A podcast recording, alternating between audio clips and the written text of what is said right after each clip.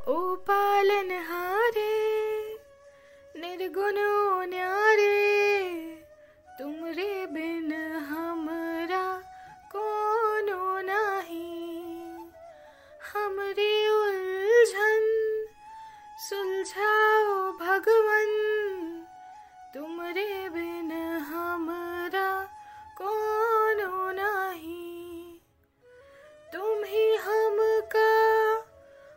संभाले, तुम ही हमरे रखवाले।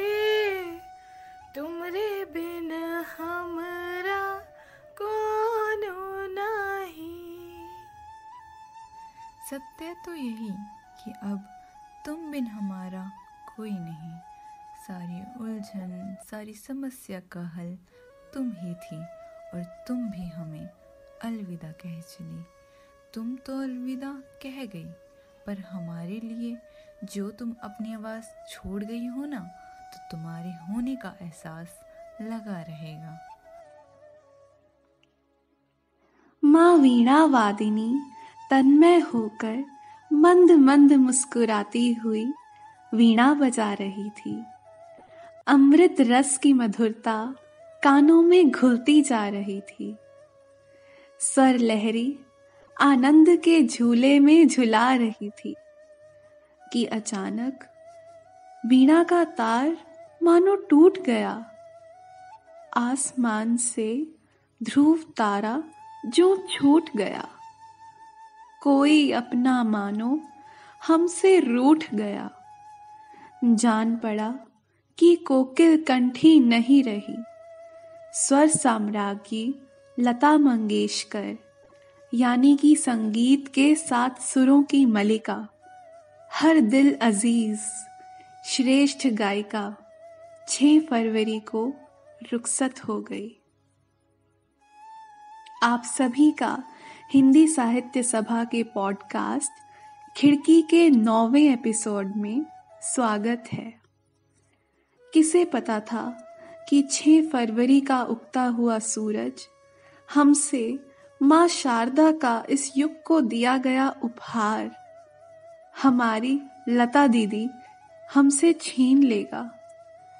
परंतु जीवन रूपी इस खिड़की से जगत में झाँक कर देखें तो इस संसार की नश्वरता का बोध स्वत्व होने लगता है। ये जो सूरज उदय हो रहा है, इसका अस्त भी निश्चित है। जीवन, मरण, उदय, अस्त निश्चित रूप से अवियोज्य हैं। परंतु कुछ प्रतिभाएँ ऐसी होती हैं जिन्हें युगों युगों तक याद रखा जाता है, क्योंकि उनकी आवाज़ ही पहचान है। कल भी सूरज निकलेगा, कल भी पंछी गाएँगे। सब तुझको दिखाई देंगे, पर हम ना नज़र आएँगे। लता जी द्वारा गाया गया यह गीत जीवन की सच्चाई को दर्शाता है कि किसी इंसान के आने से या जाने से दुनिया का कोई काम नहीं रुका करता है। जाने वाले इंसान को लोग उसकी सुंदरता के लिए नहीं याद किया करते। याद किया जाता है उसे तो उसके व्यक्तित्व की वजह से, उसकी कला की वजह से। ऐसे तो हर मौत को प्रणाम किया जाता है।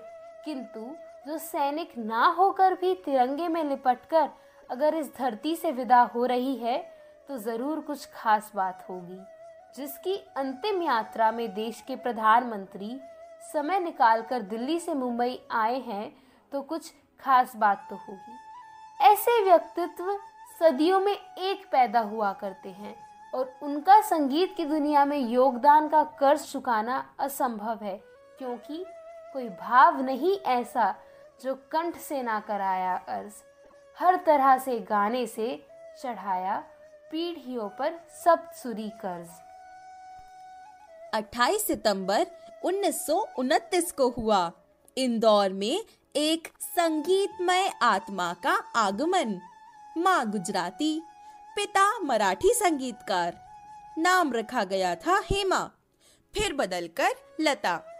गीत संगीत करे आकर्षित। छोटी उम्र है पाँच वर्ष। उनके लिए तो नहीं थी जब स्कूल गई तो पहले ही दिन उनकी टीचर से अनबन हो गई थी। आठ वर्ष बाद ही उठाया परिवार का बोझ। पिता का देहांत होते ही बनी लता चित्रपट कंपनी की अभिनेत्री और गायिका। अभिनय से मन नहीं, पैसा खुश होता था। 1942 मराठी फ़िल्म में गाने का पहला मौका मिला था। सीखा शास्त्रीय संगीत। फिर क्या? वे तो जैसे गिरते चढ़ते अपार ऊंचाइयों को खोजती ही चली गई। स्वयं की संगीत शैली विकसित करती ही चली गई। पीछे मुड़कर कौन देखे? दीदी तो बस दिलों में उतरती रही। किसी ने कितना खूब कहा है ना कि पन्ने पर तो एक शायर भी लिख देगा। एक संगीतकार भी लिख देगा। और रह गई कहीं कमी तो एक आम सा इंसान भी लिख देगा। पर जब तक वो इरादे पन्ने पर हैं, वो सिर्फ़ विचार हैं। उन्हें आवाज़ कौन देगा? एक ऐसी आवाज़ जो सब समझ पाए और सबके कानों तक भी पहुँचे। आवाज़ कौन देगा? इसका तो कुछ अता पता नहीं मुझे। पर हाँ लता मंगेशकर ने कितने विचारों को आवाज़ दी। इसका अनुमान अगर मैं और आप लोग करने बैठे तो गिनती अगले दिन की शाम तक भी खत्म ना हो। हाँ लता दीदी के नाम से मशहूर लता मंगेशकर जी अब हमारे बीच नहीं रही, परंतु वो अमर हैं। उनके आठ दशक की आजीविका में उन्होंने छत्तीस भाषाओं में चालीस हज़ार से भी ज़्यादा गानों को आवाज़ दी। अब मैं उन्हें स्वर साम्राज्ञी कहूँ, या राष्ट्र की आवाज़ कहूँ, या स्वर कोकिला कहूँ? कहीं न कहीं फिर भी खुद को शब्दहीन ही पाती हूँ।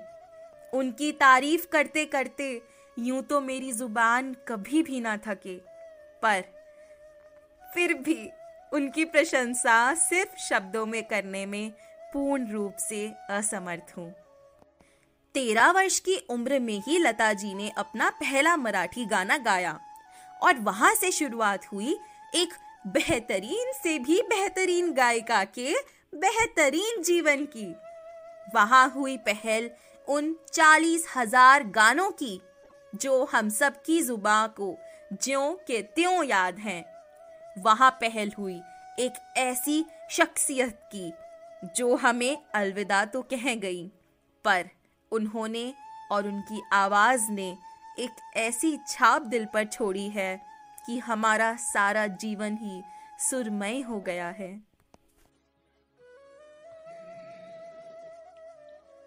अजीब दासता है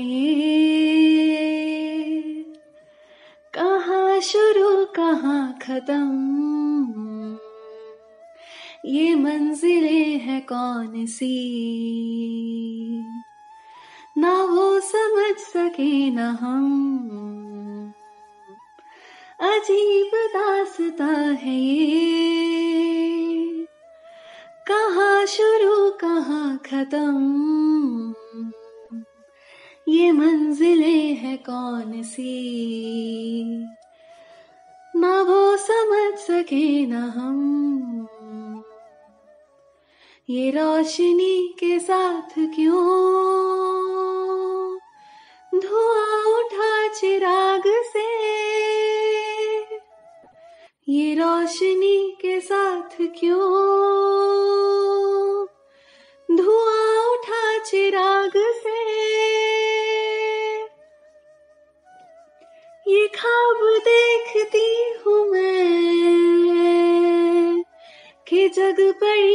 खाब से। अजीब दासता है ये। कहाँ शुरू, कहाँ खत्म? ये मंजिलें है कौन सी? ना वो समझ सके ना हम। कुछ दास्तानें चुनकर लाई हूँ। उनके बड़े से जीवन से।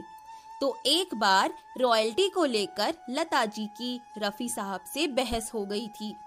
रफी साहब ने कहा था कि वे कभी भी लता जी के साथ फिर काम नहीं करेंगे। तो लता जी ने भी अपने पक्ष में आवाज़ उठाते हुए कहा कि आप क्या मुझे काम करने से मना करते हैं? मैं खुद अब आपके साथ काम करने से मना करती हूँ। और इस सिलसिले में लता जी ने रफी साहब के साथ काम नहीं किया और फिर उन्नीस सौ सड़सठ में रफी साहब ने संगीतकार जय किशन के कहने पर लता जी को माफ़ी पत्र लिखा और फिर कहीं जाकर यह झगड़ा खत्म हुआ और उसी वर्ष उन्होंने साथ में गाना भी गाया था। जिस जमाने में 10 से 15 लाख में एक फ़िल्म बनकर तैयार हो जाया करती थी उस जमाने में लता जी का गाना 10 लाख में तैयार हुआ था और इस गाने का चयन 150 गाने रिजेक्ट करने के बाद हुआ था। और मधुबाला जी ने भी कह दिया था कि यदि फ़िल्म में लता मंगेशकर जी की आवाज़ नहीं हुई तो वे भी फ़िल्म नहीं करेंगी। एक इंटरव्यू में लता दीदी से पूछा गया कि आप सफ़ेद रंग की साड़ियाँ ही क्यों पहनते हो? तो उन्होंने कहा कि उन्हें बचपन से ही सफ़ेद रंग बहुत अच्छा लगता था। वे सफ़ेद रंग की घाघरा चोली पहनती थीं, पर एक दौर आया जीवन में जब उन्होंने रंगीन कपड़े किंतु एक साल में ही उन्हें महसूस हो गया कि इस बात का तो कोई अंत ही नहीं है। आज गुलाबी कल पीला परसों नीला पहनेंगी। तब उन्होंने निर्णय किया कि वे सफ़ेद रंग को छोड़कर और कोई रंग नहीं पहनेंगी। और दोस्तों, ये उनके जीवन की सादगी को भी दर्शाता है कि कैसे सादगी के साथ उन्होंने अपना जीवन व्यतीत किया। एक बार लता दीदी से पूछा गया कि यदि मरने के बाद आपको दोबारा मनुष्य जन्म प्राप्त हुआ तो क्या आप दोबारा लता मंगेशकर बनना चाहेंगे तो इसका उत्तर बिल्कुल सबकी सोच के विपरीत लता जी ने दिया कि नहीं, मैं दोबारा लता मंगेशकर नहीं बनना चाहूँगी, क्योंकि लता मंगेशकर की जो तकलीफ़ें हैं, वो मुझे ही पता हैं, और इससे हमको पता भी लग जाता है कि उनको सफलता यूँ सहज प्राप्त नहीं हुई। बहुत संघर्ष करने के बाद, शायद कोई बड़ी कुर्बानी के बाद उनको ये प्राप्त हुआ। और उन्होंने बताया भी कि एक टाइम वो भी था जब हम पाँचों भाई बहनों को भूखा सोना पड़ता था और मेरे पिता की मृत्यु बहुत जल्द हो गई थी। पूरे घर की ज़िम्मेदारी मैंने उठाई थी और शादी न करने का निर्णय भी इसी वजह से था। कि उनको अपने पाँचों भाई बहनों का ख्याल रखना था। तो इससे यह सिद्ध होता है कि हमको इंसान की सफलता दिख जाती है, बधाई भी दे देते हैं। किंतु उस सफलता पाने के लिए उसने कितने संघर्ष किए हैं, शायद ये समझ नहीं पाते। घंटों रियाज करने का नाम लता मंगेशकर था। कुछ इस तरह हमें अलविदा कह गई वो पर फिर भी करती हमारे दिलों पर राज है। सुंदर, साधारण, हृदय विशाल उनके सर पर सुरों का ताज है। लाखों विचारों की बनी वह आवाज़ और कई रत्न उनके नाम हैं। हो उठा मैं भाव विभोर, उनके होने से हर गीत कितना खास है। केवल एक गायिका नहीं वह लाखों की प्रेरणा और लाखों का प्रकाश है, सिर्फ़ यूँ ही नहीं कहता मैं, हर बड़ा खिताब उनके नाम है। ना जाने कितनी गहरी बातों को समेटा उन्होंने अपनी आवाज़ में कि हर एक गीत एक अरदास है। एक स्त्री नहीं, एक गायिका नहीं, वो तो पूरे हिंदुस्तान की शान है। मुर्दा में जान डाले उनके स्वर ऐसी मीठी उनकी आवाज़ है। कहने को तो कह गई, वो हमें अलविदा, पर वह अभी भी करती सबके दिलों पर राज है। कुछ इस तरह शब्दहीन हूँ मैं उनकी तारीफ़ में कि इतना ही कह सकती हूँ। लाखों तारे होंगे, यूँ तो आसमान में, पर इस एक तारे को पाकर आज वह सूना सा आसमान भी सबसे खुश मिजाज है। सबसे खुश मिजाज है। उनकी आवाज़ ही पहचान है। उनकी आवाज़ ही पहचान है। अभी के लिए हम सब आपसे विदा लेते हैं। फिर मिलेंगे एक नए एपिसोड में। लग जा गले के फिर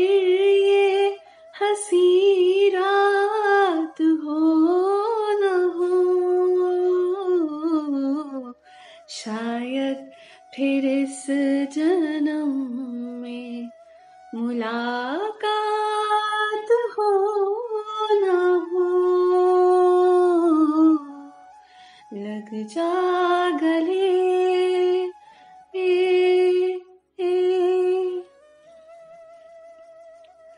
हमको मिली